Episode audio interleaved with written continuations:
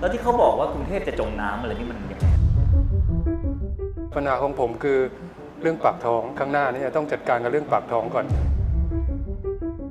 ถ้าไม่อยากกอดคอว่ายน้ำร่วมกัน อ่าก็ต้องเปลี่ยนพฤติกรรม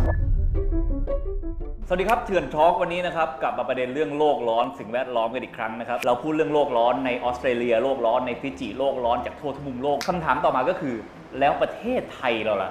โลกร้อนแล้วมันเกิดอะไรขึ้นกับประเทศเราบ้าง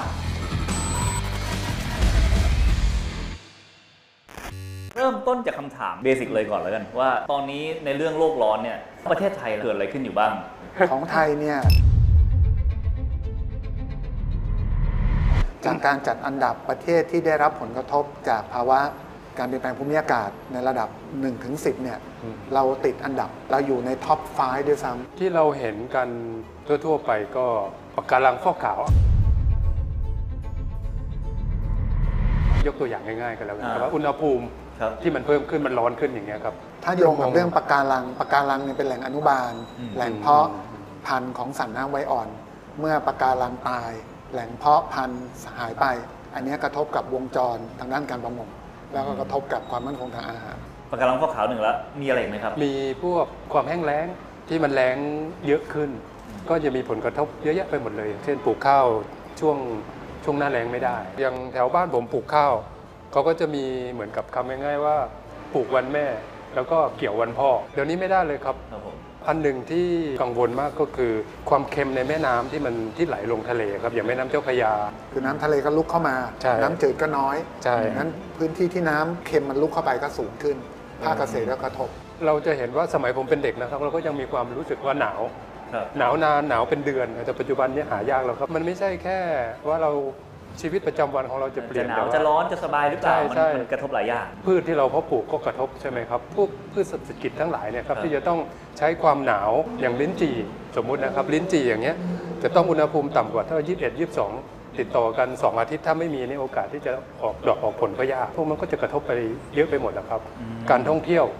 ลิ้นจี่ก็ผูกติดกับการท่องเที่ยวการส่งออกครับครับแล้วก็รายได้เกษตรกร เมื่อกี้เราพูดภาคการเกษตรคนที่อยู่กับธรรมชาติเยอะๆแล้วคนในเมืองนะครับรู้สึกอะไรได้บ้างมันเกี่ยวกับโลกร้อนนะครับคือผมจำได้ตั้งแต่เกิดถึงโตมาเนี่ยไม่เคยมานั่งแบบวอรี่เรื่องค่า AQI มานั่งดูฝุ่นอะไรกันมากมายทำไมช่วง2อสปีให้หลังมันกลายเป็นปัญหาของชีวิตเหลือเกินนะฮะมาจากทั้งปัจจัยมนุษย์ และปัจจัยด้านการแปรปรวนของสภาพภูมิอากาศโลก ถ้าโดยมนุษย์ก็คือเราขยายพื้นที่การเกษตรมากขึ้น แต่เดิมเราไม่ได้ปลูกข้าวโพดเยอะขนาดนี้ คนเพิ่มขึ้นกิจกรรมของมนุษย์ที่สร้างปัญหาเหล่านี้เพิ่มขึ้น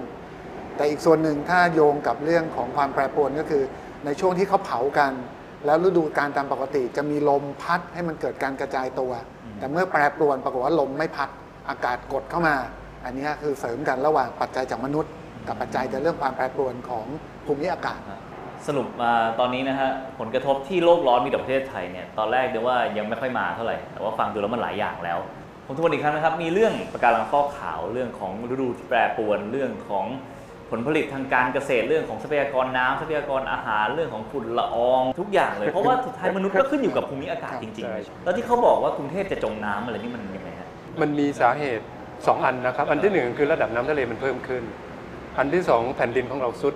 อืมครับมันมันมันเกิดไปพร้อมกันกรุงเทพก็ซุดแล้วน้ำก็เพิ่มครับใช่ไหมฮะ ถ้าเรามีบ้านอยู่ริมหาดอีกสัก 50 ปีเนี่ยระดับน้ำทะเลอาจจะมาอยู่ที่หัวกระไดบ้านเราก็ได้ แต่ว่าบ้านเรานี่คนตื่นตัวเรื่องนี้น้อยมากเลยนะฮะคนส่วนใหญ่มองว่ามันไม่ใช่ปัญหาของตัวเองอะครับ ไม่ใช่ปัญหาของผมอะปัญหาของผมคือ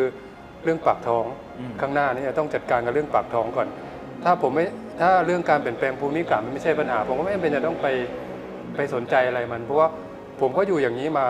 20-30 ปี ผมก็ไม่เดือดร้อนแต่ว่าสิ่งที่ผมเดือดร้อนคือปัญหามันอยู่ตรงหน้ามากกว่า แต่สุดท้ายพอมันเริ่มไปถึงจุดนั้นจริงๆปากท้องนี่แหละที่จะโดนกระทบใช่ไหมฮะแต่มันก็เป็นปัญหาสเกลใหญ่ซึ่งเป็นปัญหาส่วนรวมมากๆ พอมันเป็นส่วนรวมขนาดนี้ก็เลยไม่มีใครต้องรับผิดชอบคนใดคนหนึ่งใช่ไหมฮะ อันนี้เป็นเป็นโจทย์น่าสนใจ โดยเฉพาะประเทศไทย ครับ ซึ่งประเทศไทยเนี่ยเราปล่อยโดยรวมทั้งประเทศเนี่ยประมาณ 1%ของก๊าซเรือนกระจกทั้งโลก เพราะฉะนั้นพอพูดว่าคนไทยต้องช่วยกัน แก้ปัญหานี้ต้องช่วยกันลด ก็มีคนจำนวนไม่น้อยที่คิดว่าเอ๊ะเราเราจะมีส่วนแก้ปัญหาทำไมในเมื่อเราปล่อยน้อยครับและถ้าเราทำกันอย่างจริงจัง1%ของเราจะช่วยแก้ปัญหาได้เหรอถ้าไอ้ประเทศที่ปล่อยเยอะๆ ไม่ปรับตัวไม่ช่วยลด มันเป็นปัญหาที่ทุกคนมีส่วนร่วมในการสร้างปัญหาไม่เท่ากัน ประเทศนี้อาจจะ 1%ประเทศนี้อาจจะ 10%แต่สุดท้ายผลกระทบมันโดนทุกคน เฉลี่ยเฉลี่ยแล้วบางคนที่ มีส่วนร่วมในการสร้างปัญหาน้อยปล่อยคาร์บอนน้อยกลับได้รับผลกระทบเยอะกว่าเสียอีก ประเทศไทยตรงเลย อืม เราปล่อย 1%ของทั้งโลก แต่เราติด top แต่เราเกิดติด top 10 ของประเทศที่ได้รับผลกระทบมากที่สุดในโลก อืม10ทีนี้กลับมาอะเราพอจะเข้าใจกันแล้วนะครับว่าเกิดอะไรขึ้นกับประเทศเราบ้าง ซึ่งเยอะเลย ทีนี้มาสู่จุดที่ว่าแล้วเราทำอะไรกันอยู่นะครับในฐานะคนที่ปล่อยเอ่อคาร์บอนแค่1%ของโลกเนี่ยเรามีความรับผิดชอบขนาดไหนใน Paris Agreement หรือว่าข้อตกลงร่วมกันที่คนทั้งโลกมาบอกว่า ต้องลดการปล่อยคาร์บอนให้อุณหภูมิอยู่ที่ 2 องศาให้ได้ อันนี้เข้าใจว่าพี่บรรทูลเองเป็นตัวแทนประเทศไทยเลยใช่ไหมครับ เล่าให้ฟังหน่อยกระบวนการในการเจรจาตอนนั้นเป็นยังไงครับแต่เดิมย้อนไปปี 2535 ที่เราเริ่มทำความตกลงฉบับแรก อันนั้นผู้รับผิดชอบคือประเทศพัฒนาแล้ว ตอนนั้นเราก็คิดว่าแค่นั้นพอ แต่พอตอนหลังเรามีความรู้ทางวิทยาศาสตร์มากขึ้นอืมสุดท้ายความตกลงปารีสก็มาจบลงด้วยที่ว่าทุกประเทศต้องมีส่วนรับผิดชอบ แต่มีระดับต่างกัน แล้วกติกาไม่ไม่เหมือนกัน ในกฎกติกาความตกลงปารีสคือเขาไม่มีบทลงโทษ ครับ แต่เขาจะใช้มาตรการกดดัน อืมส่งคนมาตรวจ ให้เราไปรายงาน แล้วให้นักวิทยาศาสตร์มาประเมินว่าผลเป็นอย่างไรทำได้จริงไหม ครับอันนี้คือความตรงปารีส ตอนนั้นพี่บรรทูลอยู่ในแก๊งเจรจาด้วยเลย มันเป็นยังไงครับร้อยเก้าสิบกว่าประเทศมานั่งตกลงกันเนี่ยแต่ละประเทศมีระดับการพัฒนาต่างกัน ครับ ก็มีจุดยืนในการเจรจาหลัก ๆ ก็คือรักษาผลประโยชน์ของประเทศตัวเองเป็นหลักครับเรื่องที่จะตอบโจทย์โลกแบกมาด้วยอืมแต่เมื่อต้องตัดสินใจจริง ๆ ก็มักจะกลับไปหาผลประโยชน์ของประเทศตัวเองนะครับประเทศหมู่เกาะก็เรียกร้องว่าเขาจะท่วมแล้วโมวแต่เจรจากันอยู่ ประเทศกำลังพัฒนาอื่น บอกว่าเขาก็เข้าใจว่าโลกมันร้อนขึ้นครับแต่เขาก็มีคนยากจนที่เขาต้องดูแลอืมเขาก็ขอเรียกร้องการพัฒนาของประเทศในระดับหนึ่ง เพื่อที่จะได้แก้ปัญหาความยากจน ครับแต่เรื่องการช่วยลดโลกร้อนก็ทำแต่ทำในแบบที่เขาคิดว่าแบบเนี้ยเพียงพอ ประเทศอย่างอเมริกาหรือจีนเนี่ยเขากำหนดเป้าหมายเองด้วยหรือเปล่า หรือว่าเขามีอะไรที่ชาวโลกร่วมกันกดดันเขาเขาก็ถูกกดดันครับว่าเขาต้องประกาศเป้าการลดของเขาในอัตราที่สูงของแต่จะเขาออกจากปารีสก็ได้อย่างที่ทำทำไปแล้ว ใช่ครับใช่ ใช่แล้วตอนนี้ไบเดนกลับมาแล้วอืมแล้วก็ตั้งเป้าที่ทะเยอทะยานมากกว่าเดิมอีก อ่างั้นเป้าของ อเมริกาเป้าของยุโรปเนี่ยมีความเข้มข้นมากกว่าเป้าของประเทศกำลังพัฒนามากกว่าประเทศไทย แล้วประเทศไทยตอนนั้นเข้าไปด้วยมีอะไรอยู่ในหัวบ้างครับผมในการเจรจาตรงนั้นตัวเลขที่เราไปประกาศไว้นะครับ ก็คือภายในช่วงปี 2020 ถึง 2030 10 ปีเนี้ยเราจะลดให้ได้ 20%อืมของระดับการปล่อยปกติ 20%เนี้ยมาจากการที่เราจะเปลี่ยนจากการขนส่งการเดินทางในระบบถนนครับ ไปสู่ในระบบรางงั้นเราวันนี้เราก็เห็นเอ่อรถไฟฟ้าในกรุงเทพก่อสร้างกันทุกมุมเมืองอืมนะครับ เรามีแผนที่จะเปลี่ยนไปสู่การใช้พลังงานสะอาดพลังงานหมุนเวียนมากขึ้นนะเพิ่มจาก 8%ไป 20%ตอนนี้เราจะเพิ่มเป็น 25%เรารู้ว่าแบบเนี้ยเราเรารับได้อืมอ่าไม่กระทบกับการเติบโตทางเศรษฐกิจเรามากนะจาก 5 ปีที่แล้วเนี่ยตอนนี้เราถึงไหนแล้วครับ ก็เรียกว่าไปได้ดีนะครับ เพราะว่าตัวเลขที่กระทรวงพลังงานบอกก็คือเรา เอ่อเคยกำหนดไว้ก่อนเข้าความตรงปารีสเนี่ย7ถึง 13%เนี่ยเราได้เกินตรงนั้นละ ทีนี้โจทย์มันอยู่ที่ตรงนี้มากกว่าครับ คือในความตรงปารีสเนี่ยบอกว่าทุก 5 ปี ต้องมาทบทวนเป้าอืมนี่ก็เป็นวิธีกดดันแบบหนึ่งอาจจะครบ 5 ปีอยู่แล้ว ครบหรือยังครบเริ่มปี 2020เนี่ยแหละอ่าแล้วจะต้องเสนอเป้าที่เรียกว่า progressive target ต้องมีความก้าวหน้ามากขึ้นครับซึ่งก็อยู่ในการเจรจานะครับว่า ในสิ่งที่เรียกว่า progressive เนี่ยจะเอากันขนาดไหนอืมนะฮะเพราะฉะนั้นวันนี้ถ้าทำได้ไม่ดี เราจะทิ้งภาระให้กับอีก 5 ปีข้างหน้า รัฐบาลนี้อาจจะตอบโจทย์เอาตัวรอดสอครับบสอบกันบ้านผ่านครับกับเป้า 20%แต่ถ้าไม่ทำอะไรให้ดีเนี่ยรัฐบาลหน้ารับกันบ้านไปเต็มๆแล้วเวลาเรารับเป้าแบบนี้เข้ามาเนะครับ กระทรวงไหนควบคุมอะไรยังไงงบประมาณมันอยู่ตรงไหนแล้วครับผมกระทรวงหลักที่เรียกว่าเป็นศูนย์กลางเป็น focal point เนี่ยคือกระทรวงทรัพยากรธรรมชาติสิ่งแวดล้อมอ่านะกระทรวงทรัพยากรก็จะแปลงที่เรียกว่าพันธกรณีนะครับพันธสัญญาเนี่ยมาเป็นแผนในระดับต่างๆ ซึ่งในนั้นก็จะบอกว่ามีหน่วยงานที่เกี่ยวข้องกระทรวงคมนาคมต้องทำอะไรบ้าง กระทรวงเกษตรต้องเปลี่ยนแปลงอะไรบ้างนะครับแล้วก็กำหนดงบประมาณ ทีนี้ปัญหาจะอยู่ที่ตรงนี้ ว่าเมื่อเอา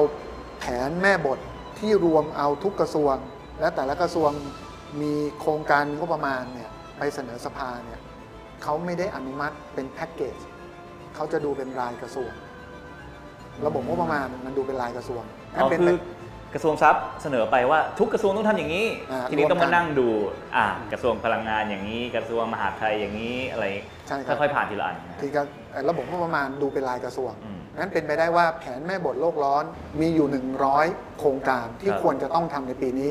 แต่พอไปเสนองบประมาณ100โครงการอาจจะเหลือแค่ 20 โครงการอ่าที่ผ่านเข้ามาที่ผ่านออกมาอ่าโอเคนี่คือปัญหาของระบบงบประมาณที่ไม่สอดคล้องกับอเจนดาครับผมในกระบวนการเหล่านี้ครับนักวิชาการอย่างอาจารย์อำนาจเนี่ยได้เข้าไปมีส่วนร่วมยังไงบ้างครับเอ่อพวกผมก็จะดูว่าในแต่ละภาคส่วนจะสามารถตอบสนองกับเป้า ที่ลดได้อย่างไรครับครับในทางเทคนิค อย่างเช่น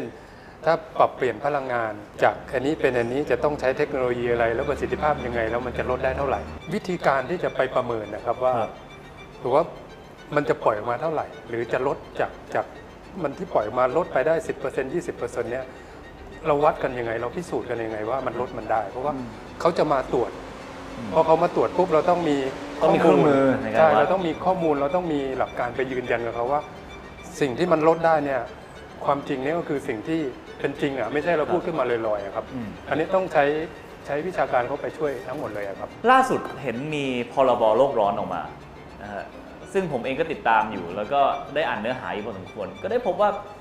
ก่อนหน้านี้เราพูดว่าการตั้งไปตามเป้า Paris Agreement มันเป็นเรื่องการเปลี่ยนนโยบายของกระทรวงทบวงนู้นมากกว่า แต่ว่าพอมาพูดถึงเอกชนเนี่ยเรายังแทบไม่มีการปรับอะไรเลยใช่ไหมครับ แล้วพรบโลกร้อนที่ออกมามันจะมีส่วนกับภาคเอกชนยังไงบ้าง ปรากฏว่าภาคเอกชนเนี่ยตื่นตัว ครับ เพราะว่ามันกระทบกับเขาอืมเขาต้องส่งออกสินค้าไปยังประเทศพัฒนาแล้ว ประเทศพัฒนาแล้วในฝั่งยุโรปฝั่งอเมริกา มีพันธกรณีในการลดโลกร้อนที่เป้าที่สูงเข้มข้นครับเขาก็ต้องพยายามหาวิถีทางทุกทางที่จะลดได้ ส่วนหนึ่งเขาก็มากำหนดไว้ในมาตรการการค้างั้นถ้าภาคเอกชนที่จะค้าขายกับฝั่งยุโรปฝั่งอเมริกาต้องส่งสินค้าไป เขาก็ต้องปรับตัวลดการปล่อยคาร์บอนในสินค้าเขาให้ได้มากที่สุด แล้วก็ต้องมีกระบวนการในการวัดที่เชื่อถือได้ใช่ครับตามที่บอกก็คือนี้ระบบ MRV ซึ่งก็เป็นตัวพ่วงมาจากกฎหมายพรบโลกร้อนใช่กฎหมายที่ว่านี้ เป็นเรื่องการวัดเฉยๆ เรื่องการลงโทษ เรื่องการ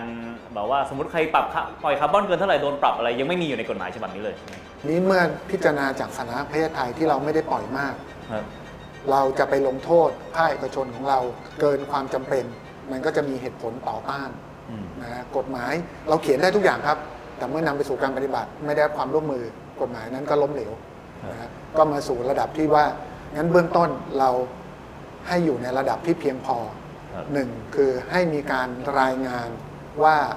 การปล่อยก๊าซเรือนกระจกมาจากแหล่งใด หลักๆ ขอ 3 แหล่งก่อน 1. เอามาจากโรงไฟฟ้าอืม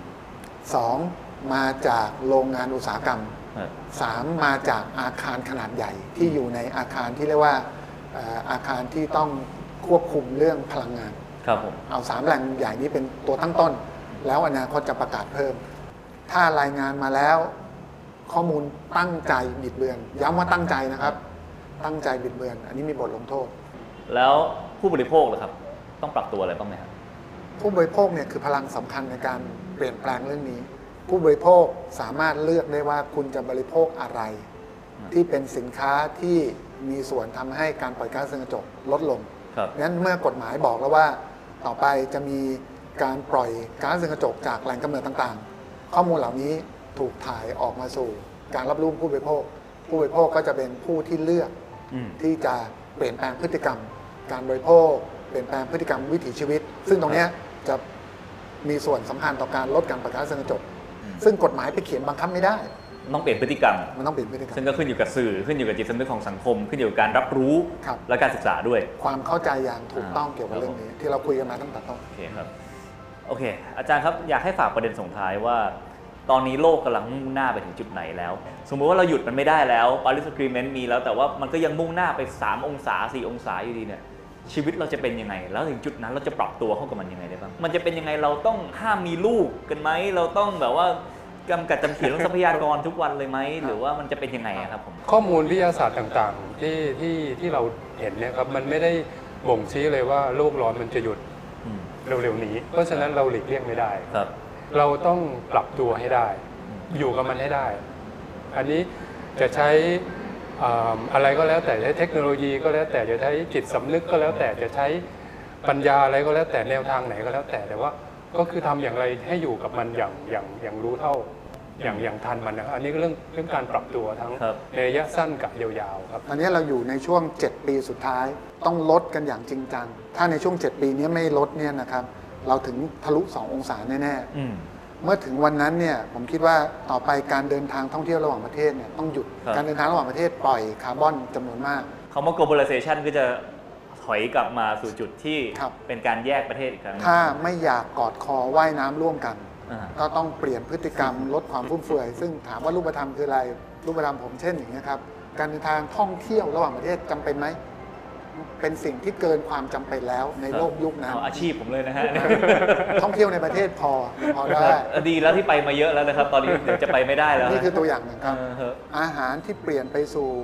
อาหารที่ต้องพึ่งพาแมลงมากขึ้นในอนาคตเพราะผลผลิตที่เคยได้จากในโลกที่อุณหภูมิแบบนี้ มันไม่มีแล้ว คือมันก็มีตัวอย่างในประเทศไทยมันอาจจะยังไม่ชัดเจน แต่ว่าในประเทศที่เป็นเกาะเล็ก ๆ กลางมหาสมุทรแปซิฟิกอย่างเงี้ยน้ำมันขึ้นมาแล้วครับเขาก็วางแผนนะส่งลูกส่งหลานไปอยู่ประเทศอื่นหมดแล้วอืมเขาก็วางแผนที่จะละทิ้งดินแดนของตัวเองอยู่ไม่ได้แล้วครับเพราะไม่มีที่อยู่ forced migration อ่าคแต่รับพวกนี้ทั้งผลิตอาหารอะไรไม่ได้เลยอย่างเงี้ยครับ อันนี้คือตัวอย่างที่มันเกิดขึ้นแล้วเห็นได้เห็นเห็นมากแล้ว ทรัพยากรที่น้อยลง พื้นที่ที่ดินที่อยู่ได้ก็น้อยลง นะครับอากาศก็แปรปรวนความเสี่ยงในชีวิตต่างๆ ก็มากขึ้น และแน่นอนมนุษย์เราก็รอดมาหลายพันปีแล้ว เราก็อาจจะมีการปรับตัวไปแต่ว่าชีวิตมันจะไม่เหมือนเดิม อย่างที่เรารู้จักอย่างนี้แน่นอนนะครับผมอะสุดท้ายอยากให้คุณบรรทูลได้ฝากร้านนิดหนึ่งนะฮะวันนี้มาในฐานะตัวแทนของสถาบันธรรมรักษ์ซึ่งทำเรื่องอะไรนะครับผมครับคือสถาบันธรรมรัฐเนี่ยเป็นองค์กรที่ทำเรื่องงานวิจัยนะครับ แล้วก็ 20 ปีที่ผ่านมาเราทำงานวิจัยเกี่ยวกับเรื่องการเปลี่ยนแปลงภูมิอากาศร่วมกับสกวไว้เยอะ เพิ่งจะบอกว่าประเทศไทย เรามีทุนความรู้เกี่ยวกับเรื่องการเปลี่ยนแปลงภูมิอากาศอยู่นะครับ ซึ่งตอนนี้สถาบันธรรมรัฐก็มีข้อมูลเหล่านี้ให้ประชาชนได้เสพกัน อยากอยากได้ข้อมูลเหล่านี้ต้องทำยังไงบ้างครับ ก็เข้าไปที่เอ่อตัวเว็บไซต์ของสถาบันได้นะครับครับผมเอ่อสถาบันธรรมรัฐเพื่อการพัฒนาสังคมและสิ่งแวดล้อมโอเคในโอกาสที่จะก้าวสู่ปีที่ 21 ครับ ครับผมผมวันนี้ผมก็ได้หนังสือมาเนี่ยฮะ เดี๋ยวเดี๋ยวกลับไปนั่งทำตีสิทธ์นะครับ อ่านให้ครบนะครับ ผมจริงๆยังคุยกันได้เยอะนะครับ เรื่องโลกร้อนกับประเทศไทยเนี่ยแต่ว่าประเด็นมันมีทั้งในเชิงวิทยาศาสตร์ ในเชิงรัฐบาลและการจัดการนะฮะในเชิงกฎหมาย ในเชิงการจิตสำนึก ที่จะเปลี่ยนพฤติกรรมของประชาชน และสุดท้ายถ้าทุกอย่างทำอะไรไม่ได้ก็พูดในเชิงชีวิตที่เปลี่ยนไปและการปรับตัวในอนาคตนะครับ ผมยังไงวันนี้ขอบคุณทั้งสองคนมากนะครับขอบคุณมากครับครับสวัสดีครับครับ เถื่อน Talk นะครับ เรายังมีประเด็นที่น่าสนใจมาคุยกันอย่างเถื่อนๆเรื่อยๆ ทางช่องเถื่อนช n แนลนี้นะครับผมและเราจะมีการถอดเสียง audio ทั้งหมดนี้นะครับทำเป็นพอดแคสต์ใส่เข้าไปในพอดแคสต์วรรณสิงห์ Report ของเราด้วย ใครที่ติดตามกันอยู่ก็รออัปเดตกันเรื่อยๆนะครับผมทาง Spotify ทาง JOOX นะครับผมสามารถฟังกันได้นะครับผมวันนี้ขอบคุณครับแล้วก็ติดตามกันใหม่ในคลิปหน้าทางเถื่อนช n แนลครับ